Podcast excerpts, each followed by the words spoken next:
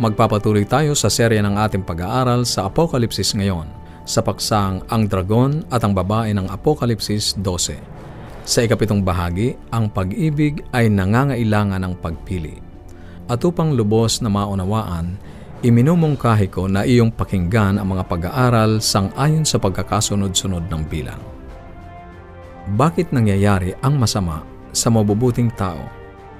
Balikan natin ang talata sa Apokalipsis Kabanatang 12, talatang 17. Sapagkat nagalit ang dragon sa babae at umalis upang bumakas sa nalabi sa kanyang binhi, na siyang nagsisitupad ng mga utos ng Diyos at mga may patuto ni Jesus. Ngunit bakit pinapayagan ng Diyos si Satanas na gawa ng masasama ang mabubuting tao? Bakit ang isang Diyos ng pag-ibig ay gumawa ng sanlibutan na ang mga anghel o ang mga tao ay maaaring magkasala at tumalikod sa Kanya? Bakit inilagay niya sa kalagayan na pwedeng magkaroon ng rebelyon at punuin ang tao ng pagkapuot at takot, pag-aaway at sakit, dalamhati at kamatayan na bunga ng kasalanan? Bakit kailangang ilagay ng Diyos ang punong kahoy ng pagkakilala ng mabuti at masama sa halamanan ng Eden. Sa wakas, kaibigan, ay handa na tayong sagutin ngayon ang mga katanungang yan. Ang sagot, kagaya ng lahat tungkol sa Diyos, ay dahil sa kanyang pag-ibig. Sandali nating isipin. Sinasabi ng Biblia sa atin na tayo ay nilikha ng Diyos sa kanyang wangis. Sino mang umiibig ay nagnanais ding mahalin at tamasahin ang pagkikipagrelasyon ng iba. Hindi ka maaaring umibig mag-isa, tama ba? Siguro pwede nating subukan minsan. Lumabas ka mag-isa, mamasyal sa ilalim ng romantikong liwanag ng buwan sa gabi na nag-iisa. Hindi ka magiging masaya. Ang tunay na pag-ibig ay hindi lamang nakaukol sa sarili. Nais ng Diyos na ang mga nilalang sa buong sanlibutan na kanyang iniibig ay maintindihan siya at tutugon din ng pag-ibig sa Kanya. Kaya nilikha niya tayo sang ayon sa kanyang wangis. May kakayahang umibig. Bago tayo magpatuloy, nais kong anyayahan ka na makipag-ugnayan sa amin kung ikaw ay may katanungan o nais mong magkaroon ng mga aklat at aralin sa Biblia na aming ipinamimigay, tumawag o mag-text sa ating mga numero sa Globe 0917-5643-777 0917-5643 777 at sa Smart 0919 0001 777 0919 0001 777 at ang ating toll-free number 1-800-132-20196 1-800-132-20196 Maaari ka rin magpadala ng mensahe sa ating Facebook page, facebook.com slash awr Luzon, Philippines. facebook.com slash awr Luzon, Philippines. O dumalaw sa ating website, www.awr.org www.awr.org Nung ipanganak ang aming panganay, Isang kaibigan ang dumalaw at ipinanalangin ang aking asawa. Pagkatapos ay dumaan siya sa nursery upang tingnan ang aming bagong silang na anak. Nakasilip siya sa salaming bintana ng nursery nang tanungin siya ng nurse kung ano ang maitutulong sa kanya. Sinabi niyang hinahanap niya si Baby Carranza, kaya't sinimulang tingnan ng nurse ang mga bracelets na mga sanggol sa kanilang kamay. Nang biglang sabihin niyang huwag mo nang ituloy ang paghahanap Ayun, nandun siya. Sabay turo sa isa sa mga sanggol. Siya yun, hindi ako maaaring magkamali. Kamukhang kamukha siya ng kanyang ama. Mayroong isang bagay sa isang taong kawangis mo ang kikilos sa iyo upang lalo mong mahalin sila. Tayo ay nilikha sa wangis ng Diyos sang-ayon sa Biblia. Hindi ko sinasabing kamukha tayo ng Diyos Ngunit nangangahulugan itong may bahagi sa atin na kahit papaano ay katulad niya, anuman ang kahulugan nito. Ang tunay na pag-ibig ay hindi lamang sumasangkot ng ibang tao. Kasangkot din dito ang pagpili. Kailangan gawin ng Diyos ang tao na may kakayahang piliin na mahalin siya. kahit alam niyang hindi may iwasang ang iba, sa malaon at madali ay pipiliing tumalikod sa Kanya. At isipin mo kung ano ang buhay kung hindi tayo pwedeng pumili ng ating mamahalin. Sang-ayon sa isang kwento, sa panahon daw na ang mga tao ay naninirahan pa sa mga kuweba. Kapag gusto ng isang lalaki ng asawa, papasok lang siya sa isang kuweba ng mga babae, hahablutin sa buhok ang babae at hihilahin sa kanyang kuweba at sila ay mag-asawa na. Pwede, ngunit hindi yon kailanman pag-ibig, hindi ba? Pwede tayong gawin ng Diyos na ganon, isang nilalang na parang makina, walang kahit anong pagpili. Maaari niya tayong gawing tulad ng mga robots para tuwing umaga ay gigising tayo sa eksaktong oras na gusto niya, maliligo at magbibihis, babasa ng Biblia, mananalangin, kakain, yuyukod sa pasasalamat, pupunta sa trabaho sa eksaktong oras. Ang lahat ay gagawin kung ano ang dapat nilang gawin at walang pagkakamali araw-araw. Maganda yon. Kada isang linggo ay papasok tayo sa simbahan, kakanta sa saktong tuno, sasamba at mananalangin. Kagaya ng inaasahan sa atin na walang isamang pagkakamali tulad ng mga robot. Sa tingin mo ba ay magiging masaya kaya ang Diyos? Tiyak ko na hindi sapagkat gusto ng Diyos na mahalin siya ng mga tao. Hindi sapagkat kailangan nilang gawin, kundi sapagkat pinili nilang ibigin siya. Iniibig nila siya kung sino siya. Kasama yan sa pagkalika sa atin na kawangis niya. Ngunit may panganib na tumalikod, lumaban at magrebelde sa Diyos.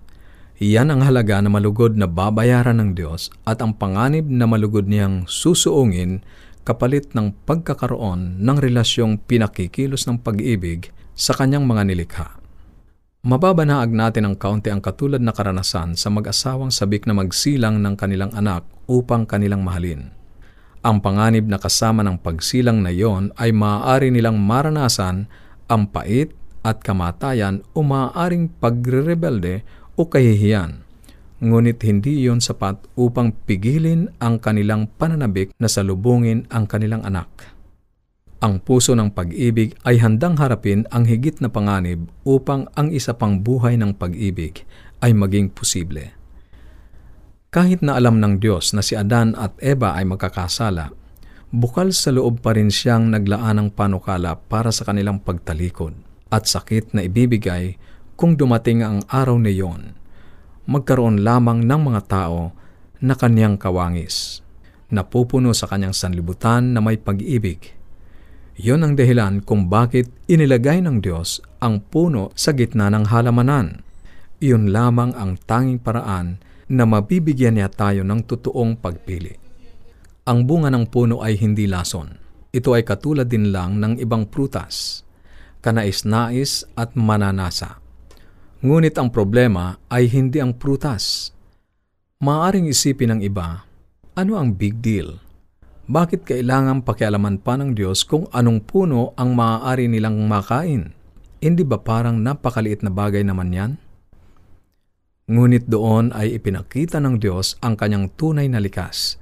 Siya ay pag-ibig at ang pag-ibig ay nagpapalaya at nagtitiwala. Ngunit ang kalayaan na iyon ay hindi pinahalagahan ni Eva at Adan. Kaya nang kunin ni Adan at Eva ang bunga, ipinakikita lamang nila na totoong hindi sila nagtitiwala sa Diyos. At sapagkat ang Diyos ang pinagmumula ng buhay, at inihiwalay nila ang kanilang sarili mula sa pinagmumulang iyon, kung gayon sila ay mamamatay. Kagaya ng natutunan na natin, ang tanging dahilan kung bakit hindi sila kaagad namatay doon ay dahil sa biyaya ng Diyos. Alam ng Diyos na sila ay magkakasala, kaya't naglagay siya ng probisyon para sa pagkakasala bago pa man niya nilalang ang sanlibutan. Sa Apokalipsis, Kabanatang 13, Talatang 8, si Jesus, ang kordero na pinatay, buhat ng itatag ang sanlibutan. Siya ang probisyon sa pagkakasala ng tao. Ikinuwento ni Jack ang kanyang karanasan sa kanyang dalawang anak na lalaki nung ang mga ito ay maliliit pa.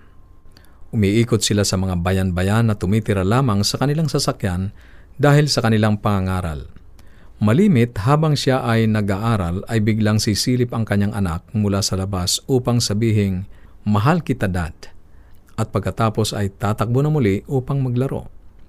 Tuwing naaalala niya yon, siya ay nagiging emotional. Ang sabi ni Jack, ang nagpapaging mahalaga ng pag-ibig ng kanyang anak na iyon ay sapagkat hindi na dapat niyang sabihin pa sana. Maraming mga bata ang hindi nila mahal ang kanilang mga magulang. Yun ang dahilan kung bakit ang kanyang pagmamahal ay natatangi. Hindi niya kailangang mahalin ako, ang sabi ni Jack. Sa katotohanan sa paglipas ng maraming taon, nang lumaki na siya at kaya na niya ang kanyang sarili, iniwan niya kami. Umalis siya, nagpalit ng pangalan, at hindi na nila alam kung saan siya naroon. Ang sabi ni Jack, yun ang pinakamapait na karanasang naranasan namin. Siguro ay pinahintulutan na mangyari ng Diyos sa amin iyon upang higit kong maunawaan kung ano ang kanyang nararamdaman kapag tinatalikuran natin ang pag-ibig niya. Lumipas pa ang mga taon, hanggang sa wakas ay magkita kaming muli. Isang araw ay umuwi siya. Iyon ay araw ng mga ama at ibinigay niya sa akin ang isang card. Sa loob ay sulat kamay niya. Dear Dad, hindi ko iniisip na ang card na ito ay ginawa na may layuning dapat ibigay ng isang anak sa kanyang ama sa Father's Day. Ang larawan sa harap ay walang kaugnayan, ngunit gusto ko ang nakasulat sa labas sapagkat ganyan tayo noon, I hope, ang isinulat ng anak. Ang nakasulat sa harap ay, para sa aking kaibigan. At pagkatapos ay sinabi niya, hindi ko malimit sabihin kung gaano kita pinasasalamatan at ang aking kabataan. Salamat na binigyan mo ako ng masaya at malusog na tahanan na aking nilakhan. Hindi ko ipagpapalit kahit sa ano ang card na yon, ang sabi ni Jack. At kung bakit ito lalong nagiging espesyal, ay sapagkat hindi niya kinakailangang ibigay yon sa akin.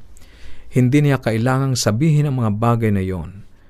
Yun ang dahilan kung bakit inilagay ng Diyos ang puno sa halamanan. Binibigyan tayo ng pagpili upang ibigin siya o siya ay talikuran. Kaibigan, pipiliin mo bang ibigin siya ngayon? Sa susunod, may ilan pang mga katanungang dapat sagutin.